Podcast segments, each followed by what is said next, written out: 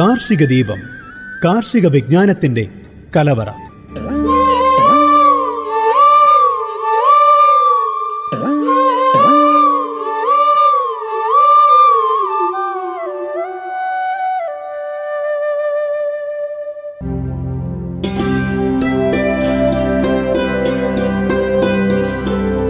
നമസ്കാരം. Global radio ninety one point F M എല്ലാ പ്രിയപ്പെട്ട ശ്രോതാക്കൾക്കും കാർഷിക ദീപത്തിലേക്ക് സ്വാഗതം. കാർഷിക ദീപത്തിൽ കൂടെയുള്ളത് ദീപ. ഇന്ന് കാർഷിക ദീപത്തിൽ ആദ്യം പറയാൻ പോകുന്നത് കേരളത്തിൽ കുറവാണെന്നുണ്ടെങ്കിലും ഉപയോഗം അറിഞ്ഞ് വണ്ടുകളെ വളർത്തുന്ന ഒരു കർഷകനെ കുറിച്ചാണ്. അതായത് നമ്മളൊക്കെ വണ്ടിനെ തുരത്താൻ ശ്രമിക്കുന്ന സമയത്ത് അതിനെ വളർത്താനാണ് ഞാറയ്ക്കലുള്ള ഒരു സ്വദേശിക്ക് അതായത് ദീപു എന്ന് പറയുന്ന ഞാറയ്ക്കലുള്ള ഒരു വ്യക്തിക്ക് ഇഷ്ടം. വെറുതെ ഹോബിക്ക് വളർത്തുന്നതല്ല കേട്ടോ. വരുമാനം ഉണ്ടാക്കാൻ തന്നെ വളർത്തുന്നതാണ്. അഞ്ഞൂറിലധികം വണ്ടുകളുടെ ശേഖരമുണ്ട് അദ്ദേഹത്തിന്റെ വീട്ടിൽ. മീൽവെയും വണ്ടുകളുടെ ലാർവ വിറ്റാണ് കാശുണ്ടാക്കുന്നത്. കേരളത്തിൽ ആവശ്യക്കാരില്ല പക്ഷേ ഉത്തരേന്ത്യയിൽ ആവശ്യക്കാര് ഒരുപാടുണ്ട്. ചില അലങ്കാര പക്ഷികളുടെ ഇഷ്ട ഭക്ഷണമാണ് ഈ ലാർവകൾ എന്ന് പറയുന്നത്. года – ഇദ്ദേഹം ഡ്രൈവർ ആയിരുന്നു. അപ്പോൾ വർഷങ്ങൾക്ക് മുമ്പ് തന്നെ പക്ഷികളുമായി ചങ്ങാത്തത്തിലാണ്. വീടിന്റെ ടെറസിലെ കൂടുകളിൽ പലയിനം പറവകളുമുണ്ട്. തീറ്റയ്ക്ക് വിലയേറിയപ്പോഴാണ് ഫിഞ്ച് ജാവ കൊനൂർ ഉൾപ്പെടെ ചിലയിനം പക്ഷികൾക്ക് നൽകാവുന്ന ലാർവകളെ കുറഞ്ഞ ചെലവിൽ വളർത്തിയെടുക്കാമെന്ന് അറിഞ്ഞതും. പൂനെയിൽ നിന്ന് ലാർവകളെ എത്തിച്ചിട്ട് ആദ്യം തീറ്റയായിട്ട് കൊടുത്തു. പിന്നെ വണ്ടികളെ വളർത്തി ലാർവ ഉൽപ്പാദിപ്പിക്കാൻ തീരുമാനിച്ചു. അത് വിജയമാകുകയും ചെയ്തു. സോഷ്യൽ മീഡിയയിലെ പക്ഷി വളർത്തൽ സൗഹൃദങ്ങളിലൂടെയാണ് ഉത്തരേന്ത്യൻ ബന്ധം സ്ഥാപിച്ചതും.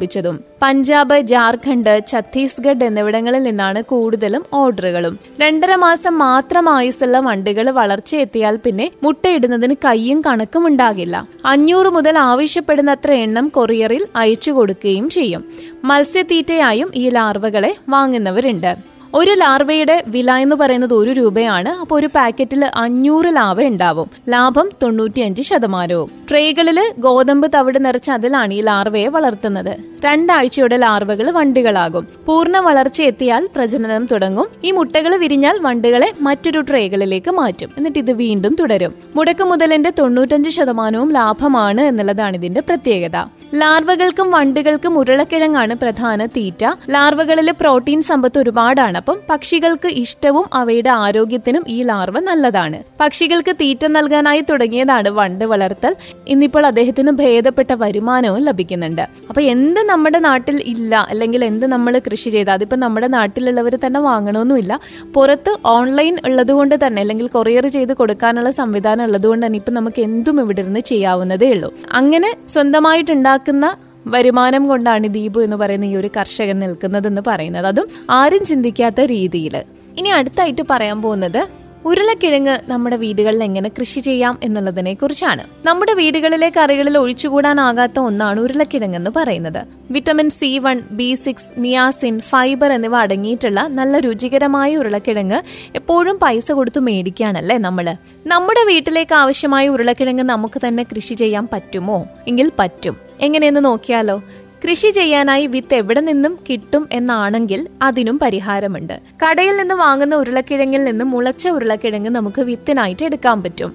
പച്ച നിറമുള്ള കിഴങ്ങുകളും കൃഷി ചെയ്യാൻ എടുക്കാം. ഫ്രിഡ്ജിൽ വെക്കുന്ന ഉരുളക്കിഴങ്ങുകൾ പെട്ടെന്ന് മുളയ്ക്കുകയും ചെയ്യും. ഇനി എങ്ങനെ കൃഷി ചെയ്യാമെന്ന് ചോദിച്ചാൽ മുള വന്ന കിഴങ്ങുകൾ നാല് കഷ്ണങ്ങളാക്കി മുറിച്ചു വെക്കണം. കുറഞ്ഞത് ഒരു മുളയെങ്കിലും ഇതിലുണ്ടെന്ന് ഉറപ്പ് വരുത്തുകയും വേണം. കിളച്ച് വൃത്തിയാക്കിയ മണ്ണിൽ വേണം കഷ്ണങ്ങളാക്കിയ ഉരുളക്കിഴങ്ങ് നടാനായിട്ട്. ഒക്ടോബർ നവംബർ മാസങ്ങളാണ് ഉരുളക്കിഴങ്ങ് നടാൻ നല്ലത്. പൂഴി മണ്ണിലോ ചരൽ കൂടുതലുള്ള മണ്ണിലോ അധികം വളപ്രയോഗം ഒന്നുമില്ലാതെ ഉരുളക്കിഴങ്ങ് നന്നായിട്ട് വളരും. കിളച്ച് വൃത്തിയാക്കിയ വാരം കോരിയിട്ട മണ്ണിൽ വേണം കഷ്ണങ്ങളാക്കിയ ഉരുളക്കിഴങ്ങ് നടാനായിട്ട്. ഗ്രോ ബാഗിലായാലും നേരിട്ട് മണ്ണിലായാലും ഒരേ നടിയിൽ രീതി തന്നെയാണിതിന്.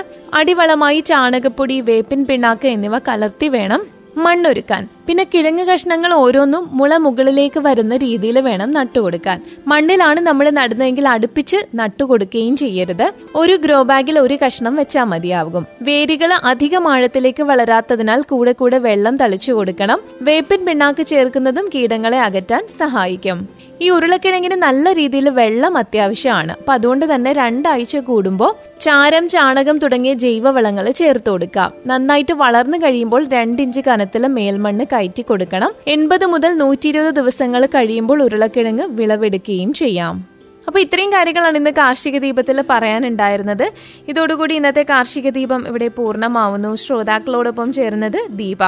ഇത് global radio ninety one point two F M ആലപ്പുഴയുടെ സ്വന്തം ശബ്ദം.